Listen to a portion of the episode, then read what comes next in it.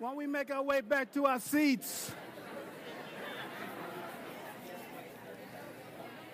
All righty.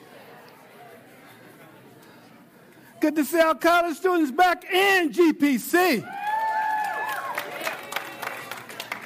Now, I want to give you something special next week at this time. If you show up next week, college students, we got a free meal for you after church with cake in it. You got cake. How many uh, college students like cake? Now, if you raise your hand if you like cake, college students. Okay, now here's the deal. You got to give 10% to the pastor. If it isn't, it's not anointed, it'll get you sick, all right? But hey, can we give our, our college students a hand one more time? And our Phoenix youth are back here. And you start school tomorrow? Sorry.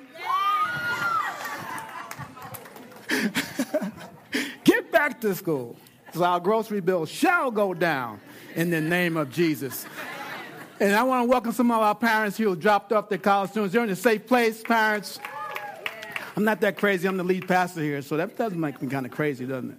But I want to welcome you guys to our series that we started last week, talk about Wired, and we're talking about worship. How many enjoyed the worship this morning?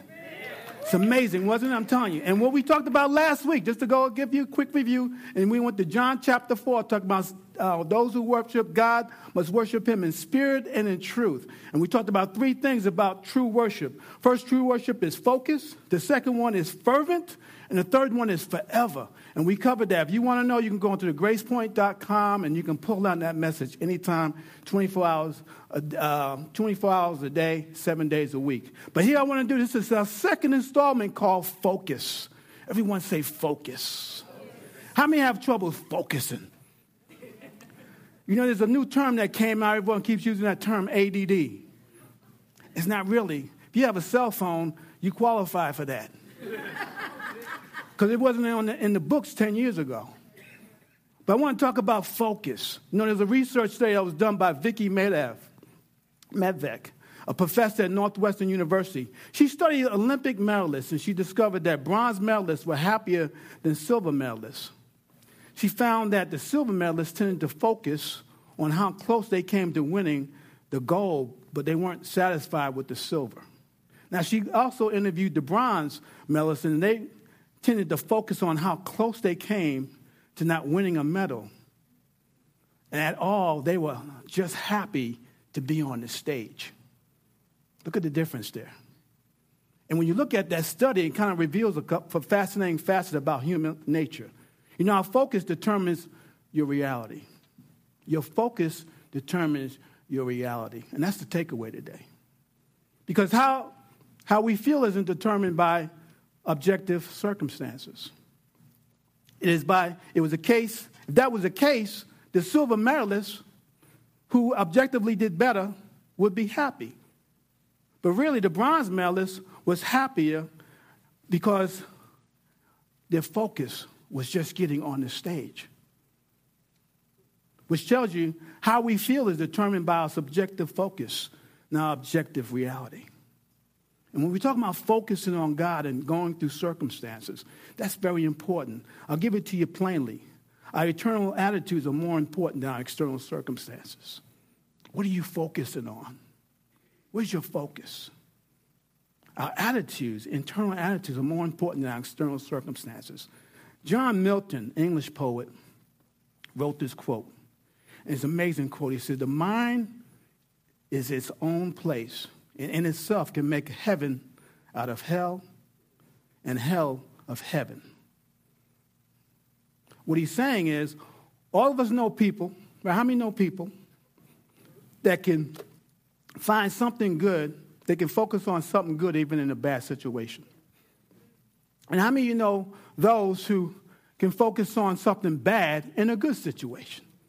There's two types of people in the kingdom of God. I call them this. One is the complainer, and the other one's a worshiper.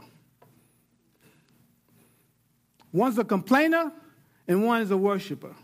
And because where it is, bottom line, we tend to see what we're looking for. We tend to see what we're looking for. If you're a complainer, you look to see mistakes and complain about them. If you're a worshiper, you look to see God in all things. See, when you recognize that God is in all things, you can give all things to God. So you tend to look, see what you're looking for. If you're looking for a complaint or you're looking for something that's uh, not in proper order, you'll find it. You'll focus on that. But if you're looking for God Almighty, you'll focus on Him. And that'll be your subjective focus that you have to use to get through some circumstances. Make sense? Because what I want to do is show you in the scriptures, there was a, two guys who had to really focus on what's real and what's important. If you go to Acts chapter 16, it's Apostle Paul and Silas. They go to they want to go share the gospel. Do the right thing. How many been in trouble doing the right thing? Want to share the gospel. It was a uh, lady with uh, divination. She was um, a fortune teller. Following them around. This is the guys from the high God who who's from here to share the news of Jesus with, share the news of the gospel with him. And she's calling, following Paul around, following Paul around, and Paul just finally got so tired of that and said, In the name of Jesus Christ, come out of her. Well, the demon left her. The problem is, she was uh, good for business. So all her handlers, because when she did fortune telling, they made money. Well, now she's not effectively making money. So it's their fault. So, for doing something right for God, here's their reward. They accuse them. And let's go to verse 22 to 26 and see what kind of day they had. Verse 22, Acts chapter 16. And the crowd joined in attacking them. And the magistrates tore the garments off them and gave orders to beat them with rods. How many know it's a bad day? And when they had inflicted many blows upon them, they threw them into the prison, ordering the jailer to keep them safely. Having received this order, he put them into inner prison and he fastened their feet in stocks. And at about midnight, Paul and Silas were praying and singing hymns to God. I would not be praying and singing hymns to God. And the prisoners were listening to them, and suddenly, everybody saying suddenly, and there was a great earthquake so that the foundations of the prison was shaken, and immediately all the doors were open, and everyone's bonds were unfastened. Let's look at verse 22 to 24. Very bad day. Let's look what happened to them. Very bad day. They go first, they get stripped naked. The crowd joined them, attacking them and they tore the garments off them, stripped them down. Next thing they did, they started to beat them with rods. Now, they were in a Roman province of, of the uh, uh, Philippi, a city of Philippi. Now, if it was a Jewish province or the Jews, when they used to flog you or beat you with sticks, which they are, they beat you with wood, they have to go, they wouldn't beat you more than 40, they'd beat you 39 times. Well, Romans didn't count when they hit you. How many when you were growing up? You know, one of the worst spankings you ever got when your mom told you to go get the switch off the branch I'm going to hit you with. Oh, this side has never been spanked. That's the problem. No, just kidding. beat them with rods. So when they beat them, they made sure they saw blood. Split them open. Now you're bleeding your back. You're just bleeding. Then they put you in stocks which means they put you in a wooden thing, spread your legs, put you down, you lay down. Now you're laying on your sores, looking up, hurting, painful for doing the right thing. What would your response be?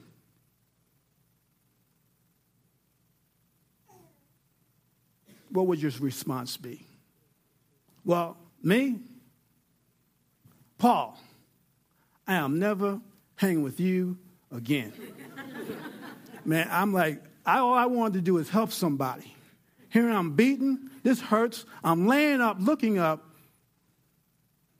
and this is killing me. I'll never do this again. And God, why'd you put me in this situation? God, is all your fault. And Pastor Rich, why'd you put us here?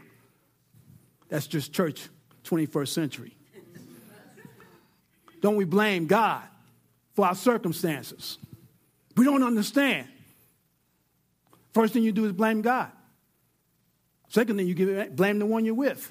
And you blame the leader. It happened with the children of Israel all the time. Moses got blamed for everything. You know what that? Mo- Bless Moses. He should have quit. He says, You give me my retirement package right now. He said one point in the, in the Bible, you know, death is better than this thing. I'd rather die than deal with this. But think about it. They complained, didn't complain.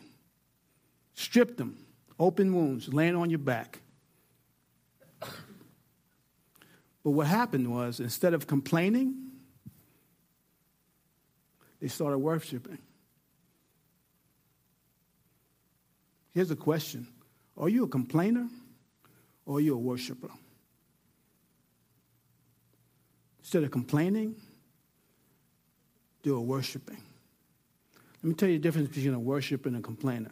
A worshiper makes a pre-decision to look for something to praise God about, even in the worst of circumstances. Remember the children, remember the, the army of Israel was stuck on a hill, and there was Goliath in the valley. For 40 days, they went out and said, This is our day. We're going to take him out. And for 40 days, they ran back to their tents. And he's just screaming at them, just screaming at them. He's just too big. He was nine feet tall. And I don't know how wide he was. He was huge. And They ran him back, and he screamed at them. Every time he told them, Look, you're just going to run back in your tents anyway. They did. David shows up. David wasn't thinking about the giant, he was thinking about the giant giant. God Himself. So his mindset was, I got a bigger giant than your giant. Now, you're big, but you're not too big. You're too big for me to take you personally, but I'm glad you're so big because I can hit you easily. All I got to do is throw this rock. And my God, remember I checked, last time I checked, he, um, he uh, created the earth in six days. Yeah, then took a rest. I think he can take you out. All he wants me to do is throw the rock. How many giants you got screaming at you? And all, all, all, all that the giant did, all that uh, Goliath did was scream about the past. How you can't go, you're not going to go, and all our God says, the past is done. Jesus took care of it. Go forward. He's nothing. Our mindset. Our circumstances sometimes kind of dictate our lives, don't they? We're kind of scared of our circumstances and we complain about them versus worship God who can take them out.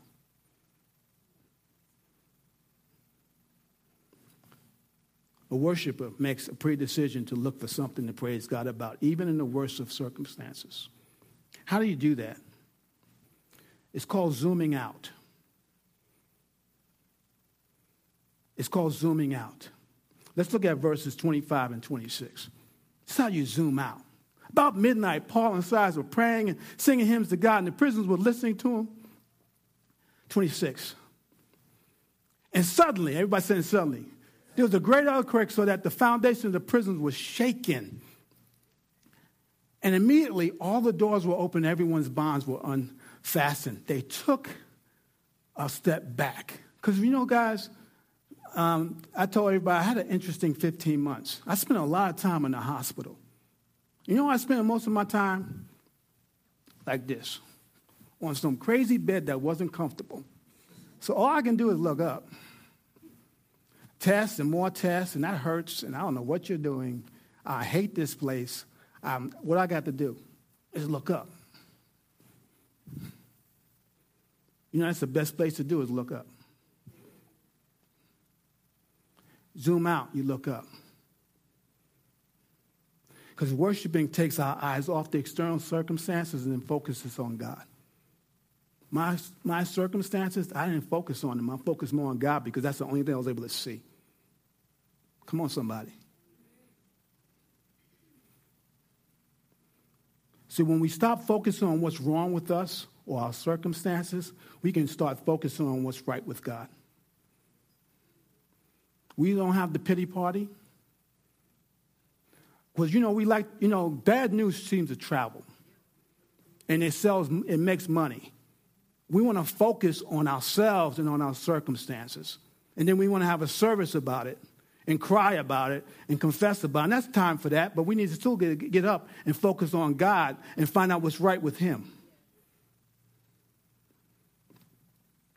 Psalms 119, 62 says this At midnight, I rise to praise you because of your righteous rules. You start thinking about what's right with God, the greatness of God. He's almighty, He's all powerful. His love endures forever. Even though you're laying on your back and in a whole bunch of circumstances, His love, His care, His protection lasts forever. It endures forever. And so if it endures forever, that means you shall endure with Him.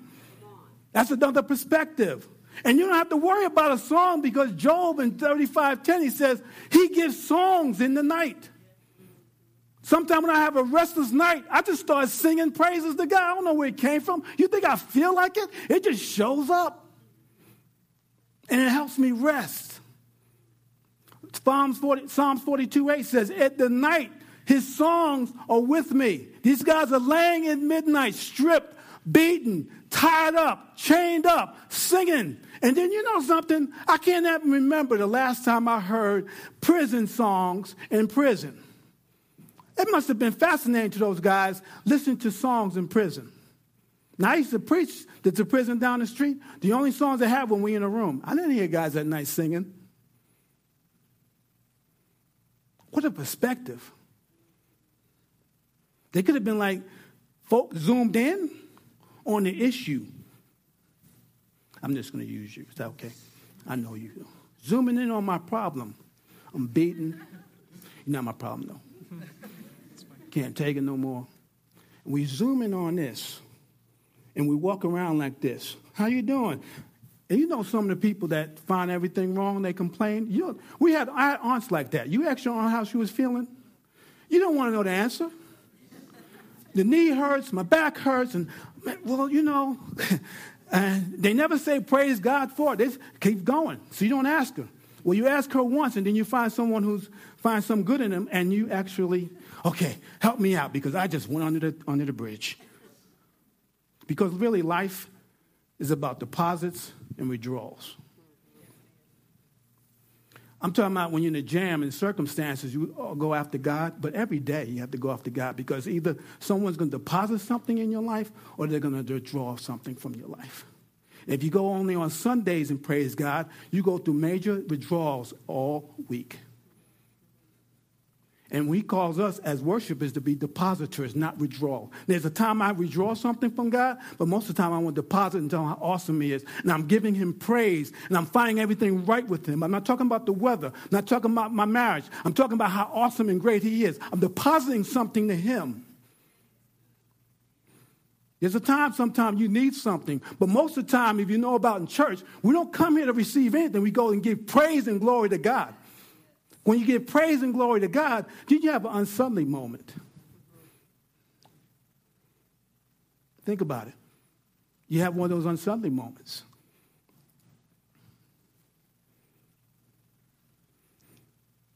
Ajith Fernando said this in a quote So true. Singing helps us focus on the glorious, eternal realities that may we be clouded by the gloomy temporary realities. You know, temporary realities just kills my praise and worship. Just kills my praise and worship. You know, I, I, find, I find I'm very encouraged with our worship team because when you, I know them, and I know the struggles they can go through in a week, and they do other things. But I watched something fantastic happen. What you see up here is not by talent. They're able to push aside what's going on in their lives and worship God, and then actually just worship God for themselves. They're actually bringing us into the presence of God with them. And I want to have a testimony from. Um, get up, go ahead, because my mind is all. I've been up all night. Hannah Gregory, I'm sorry. I should have put the script in. I didn't put in the script. She's going to share something with you about worship. Just a moment there. Okay, I'm back. Y'all are probably like, why is she talking so much this morning? Um, but yeah, Pastor Rich and uh, Josh just wanted me to share a little testimony this morning just about what I've learned about worship. Um, and I think it's important, just like Pastor Rich said, because if I'm up here every single week and, and leading worship and, you know, saying lift your hands and declaring all these things, it's important for you to know what's in my heart and how I'm living my life and what worship actually means to me. So it has a lot to do just of what Pastor Rich is talking today and talking about our focus um, and just the journey of what the Lord has, has brought me on to, to learn what really is worship. Um, so really what God has revealed to me and shown me um, through worship is really having to do a lot with my obedience and just the sacrifice in my life. Um, you know, I know we talk about a lot here that worship is not just what happens on a Sunday morning, and I know a lot of us know that. Um, but worship on a Sunday morning is the response of what's been going on in our lives the rest of the week. Um, so, just talking about focus in my own life, the Lord has revealed to me that when my when my focus is on Jesus, that obedience and my daily walk with the Lord, walking by the Spirit and not by the flesh. Um, and then also sacrifice. What what am I willing to give up? Am I am I walking completely in my comfort zone, mm. or am I actually in full surrender of what God of how God wants me to live my life? Um, and when my focus is on Jesus and I'm choosing to put Him first, then sacrifice and obedience are just going to flow out. Mm. Um, and from that, when it flows out of me, that is my true life of worship. That's when actually it becomes a lifestyle and not just some religious actions that happen on a Sunday morning. Um, you know, and, and really what the Lord has shown me is worship is going to take you out of your comfort zone. Um, it's not something that the Lord's really shown me. It's, it's going to mess with my, my comfort zone in my daily life. You know, if I come on here come here on a Sunday morning, um, and I might be comfortable with singing, but am I comfortable on Monday morning getting up in the morning and reading my word? Am I comfortable, you know, saying, you know, no to this thing that I know is not going to glorify God in my life because I love Him and I want to honor Him. Um, because if I'm walking those things out daily, then a Sunday morning is going to be my response. It's going to, praise and worship are just going to begin to flow out of my life and out of my heart on a Sunday morning. Um, because not like pastor Rich was saying because of what i'm going to get but it's that deposit that we put in on a daily basis that i'm going to praise him anyways that i'm going to worship him anyways. And it does look like coming in on a sunday morning and lifting our hands. And maybe that's something that we have to learn to get out of our comfort zone here. Maybe you're not comfortable with lifting your hands. Maybe you're not comfortable with singing or clapping but worship is a lifestyle but it also cause causes us to have a response and say, you know what? I might not feel very um, excited this morning. I might not feel like raising my hands or clapping, but the Lord calls me to, yeah. and I'm going to do it anyways yeah. um, because He's worthy and because um, I'm choosing to be obedient and I'm choosing to sacrifice what I want because I want to give Him glory and honor with my life. Um, so, really, honestly, the Lord has just taught me that genuine worship comes from a heart that is changed and transformed by Him um, of remembering what he has done for me already, and that that is enough for him to deserve my entire daily life and to come in with the body of Christ on this Sunday morning and to give him praise through singing and lifting up my hands. Um, so, so as we do that, our worship now has substance and now has meaning. Mm-hmm. Um, it's not just coming in on a Sunday morning and going through the motion. Um, it's actually living that lifestyle daily. Um, and that's all. But yeah, so that's what the Lord's just shown me. Man. So I hope that's encouraging um, and just recognizing that worship on Sunday morning, we so easily tend to think about this type of thing. Yeah. Someone's playing in the guitar, someone's telling me to lift my hands. But no, worship is a lifestyle, and Sunday morning is the response of what we've been doing in our daily lives. So, Amen. Amen. Thanks, Hannah. Everyone say response. Everyone say ability. I love the word responsibility. I took the word responsibility and I broke it up into two words response, ability, which means I have the ability to choose my response. I have the ability to choose my response complain or worship. In the book Man's Search for Meaning, Viktor Frankl, if you ever, he was a, a POW, he was a um, part of Holocaust survivor. He was a Holocaust survivor. He wrote about the experiences being in a Nazi concentration camp. Everything was taken away from, he said, from these prisoners. They were stripped of their clothing, their pictures, and their personal belongings. They even took away their names and gave them numbers. Frankl's name, uh, number was 119 104. Everything was taken away except one thing, Frank, Frankl said. Everything can be taken from a man, but one thing that the la- of one, but one thing, the last of human freedoms, to choose one's attitude in any given set of circumstances. I'll read that again. Everything can be taken from a man, but one thing, the last of human freedoms, to choose one's attitude in any given set of circumstances.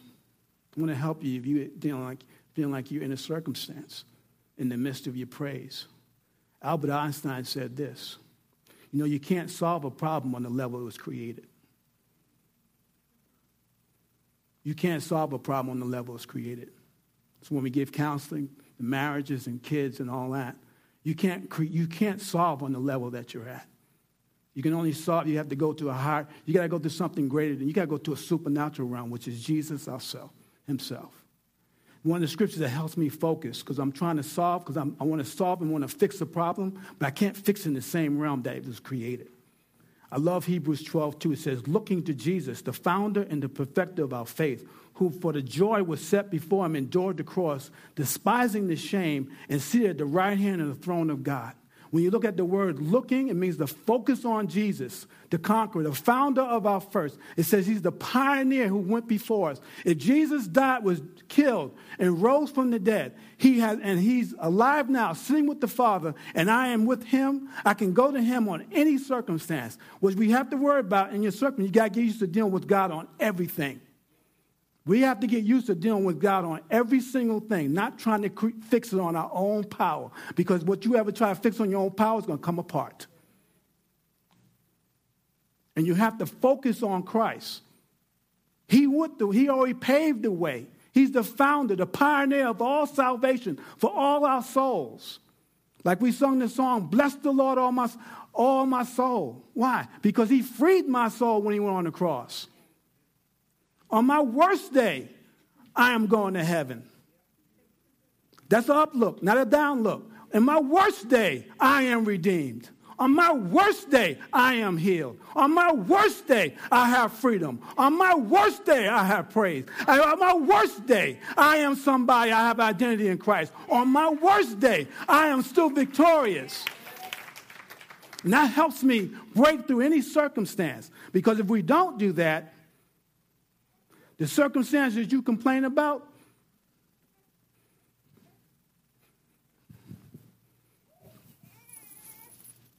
become chains. And you come chained up and you can't worship because the circumstance that you're dealing with becomes a chain in your life. And you're trying to worship God and you're all tied up your arms is all tied up. And you raise your hands. I can't. Had a bad week. I got to pay my bills. Marriage is falling apart. Kids left. This. And to get it worse, you have another chain on your feet. You're bound. But we have a Lord and Savior who broke those chains. That's why we're free. That's why you can't say, well, worship is not my personality. We were created to worship. And it is your personality because if I go see you in the ACU or Hardin Simmons or McMurry at a football game and I see you cheering, I'm going to wait for that on Sunday morning.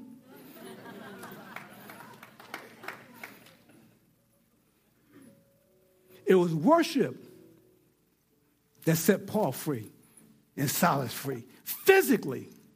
And it's worship that will set you free emotionally and spiritually. And worship is the key.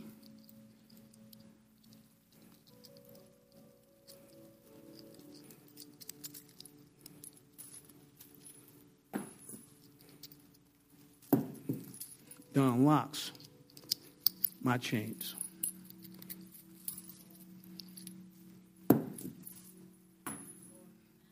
Not the pastor, not a new job, not a promotion. Jesus.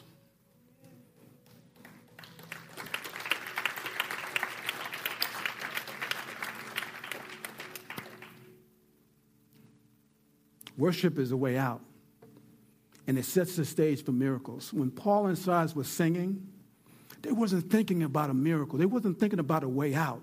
They were just worship. They were doing what they were created to do. Worship the King of Kings and Lord of Lords. And then God shows up in an amazing way, which you don't even understand. But if you're worshiping to get something out of him, that means you're trying to withdraw something when you need to deposit something. How about you? Are there circumstances that you're allowing to imprison you? Have your complaints about someone or something become your chains?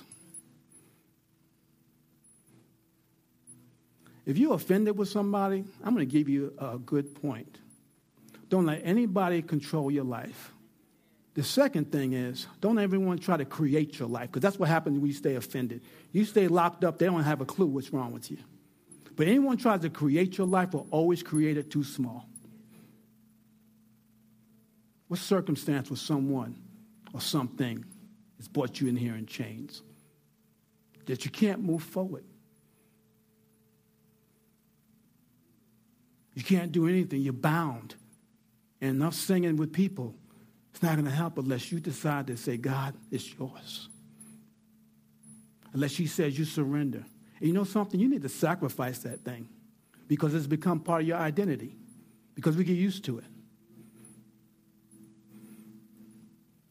As a kid, talking about the power of focus. As a kid, I don't recommend this to anybody. It was crazy. We used to have off ramps on our highways in, in Queens, New York. And me and another guy will stand there and we'll act like we have a rope and we watch cars go by. There's nothing there, but we're doing this. But nine times out of ten, someone would stop. And then we would take off because we were fast. And then one day, the guy who got out the car was a little faster than we were. Till I jumped that fence. But you see what I we there was no rope there. His focus became his reality. See, your circumstances become your reality, but it's not you.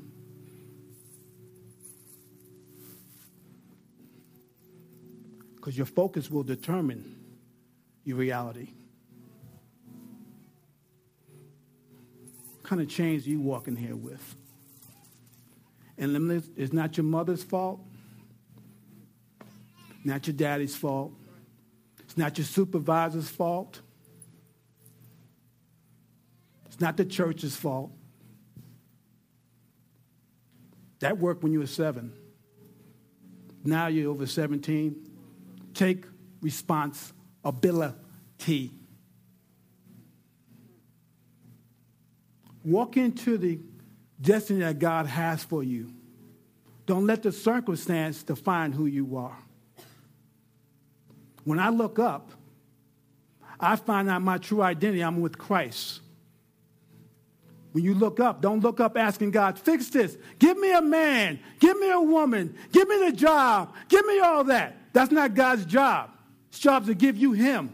And then He'll supply everything you need. When you try to go the other way, you'll blow it up.